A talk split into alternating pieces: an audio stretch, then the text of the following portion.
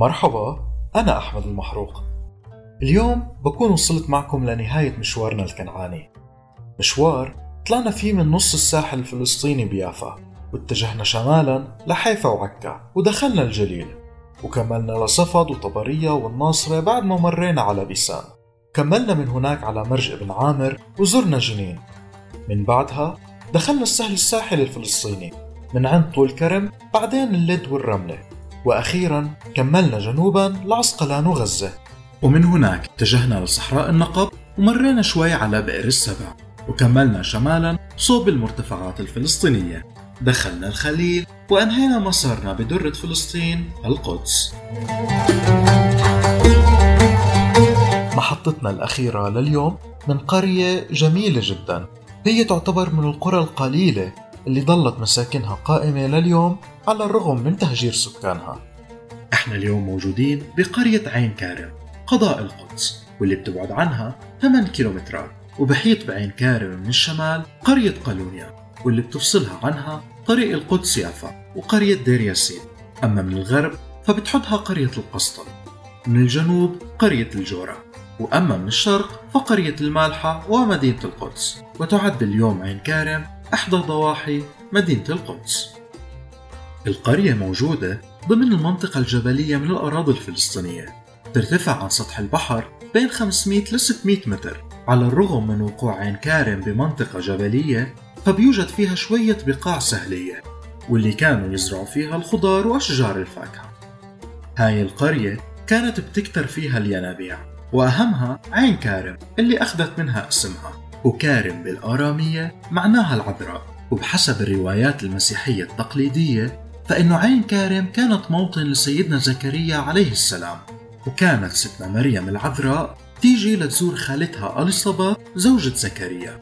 وكانت بتنقل المي من هاي العين الصافية لبيت خالتها ليعتقد اليوم إنه هو موقع كنيسة الزيارة.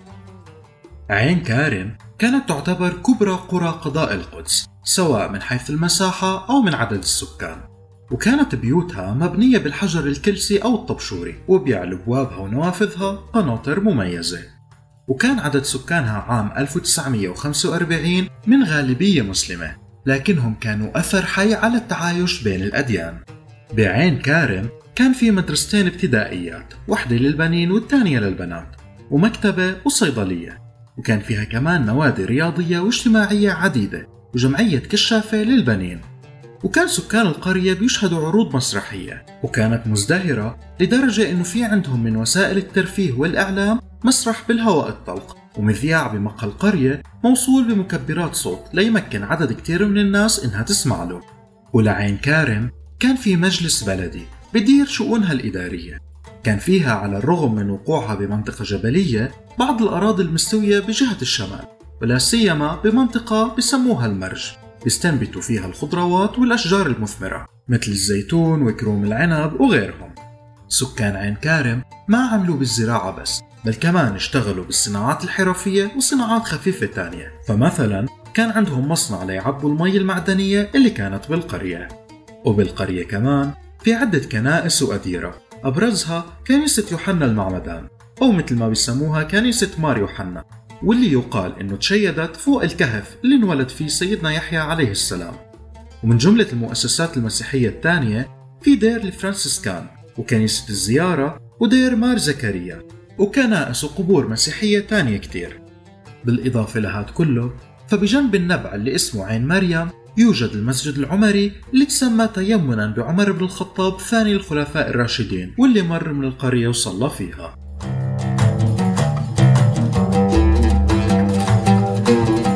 بيحكي تاريخ حرب الاستقلال الإسرائيلي إنه تطوقت عين كارم على إيد وحدة عسكرية تم تشكيلها من قوى وعناصر صهيونية متعددة. تم تطويقها بالأيام العشرة اللي فصلت بين هدنتي الحرب من 9 ل 18 يوليو تموز عام 48 وبيحكي الكتاب كمان إنه القرية تم قصفها أول مرة من هضبتين مجاورتين وبيشرفوا عليها. وبيزعم المؤرخ الإسرائيلي بن موريس أن سكان القرية هجروها يوم 11 تموز بينما أشار تقرير لاحق نشرته صحيفة نيويورك تايمز أن القرية تم احتلالها بصبيحة 18 تموز يوليو. ووصف وقتها مسؤولين رسميين عرب أنه الهجوم هذا هو خرق لهدنة القدس بينما حكى الجيش الإسرائيلي أنه توصل لاتفاق مع لجنة الهدنة تستثني بموجبه عين كارم من القرى اللي بيشملها وقف إطلاق النار. وبحسب ما ذكره مراسل صحيفة نيويورك تايمز فإنه الجيش العربي والجيش المصري المتمركزين بالمنطقة ما أبدوا أي مقاومة تذكر بل بيستبعد جدا أنه يكون في أي وحدة من وحدات هدول الجيشين فكان من الحري بهما إطلاق رصاصة عربية واحدة. مثل ما ذكرنا ببداية هاي الحلقة فعين كارم قرية جميلة جدا. مثلها مثل عين حوض ومن القرى القليلة اللي سلمت أبنيتها على الرغم من تهجير سكانها.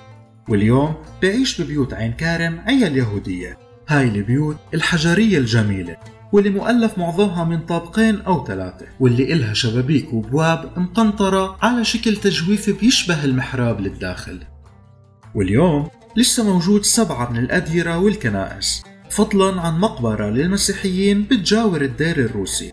وحدة تانية للمسلمين وسط القرية بتغطيها للأسف النفايات والتراب. ومسجد القرية لا زال قائم حد اليوم لكنه بأسوأ حالة من التردي.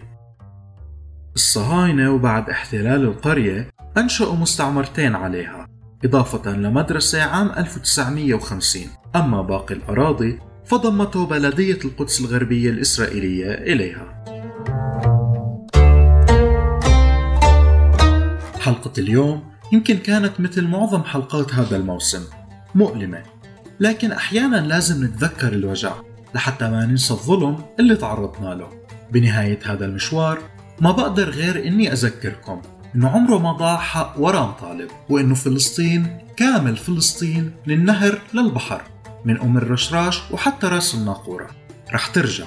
مش لإشي غير إنه وعد رباني وسنة كونية إنه مهما طال الزمان المحتل آخرته يمشي وعمره ما رح يكون إله جذور لأنه الأرض رح ترفضه. كنت معكم أنا أحمد المحروق قدمت لكم هذا الموسم من بودكاست كنعاني واللي حاولت إني أشمل فيه قد ما بقدر جميع مناطق 48 من أرض فلسطين التاريخية. تذكروا إنه بتقدروا تسمعوا جميع الحلقات السابقة على الموقع الإلكتروني أو أي منصة استماع بتحبوها مثل ساوند كلاود، سبوتيفاي وأبل بودكاست. ما بنسى أشكر الفنان الفلسطيني نزار روحانا واللي موسيقاه كانت عم ترافقنا خلال هذا الموسم واللي هي من أغنية يا رايح صوب بلادي تأليف الموسيقار اللبناني أحمد قعبور. وأخيرا أي نجاح حققه هذا البودكاست فهو من رب العالمين وأي خطأ فهو تقصير مني. بتمنى تسامحوني عليه. ولأي ملاحظات أو آراء يا ريت تبعتوا لي إياها على منصات التواصل الاجتماعي أو عبر الإيميل a المحروق at gmail.com شكرا كتير وعلى أمل اللقاء أنه يتجدد مع موسم تاني من بودكاست كنعاني.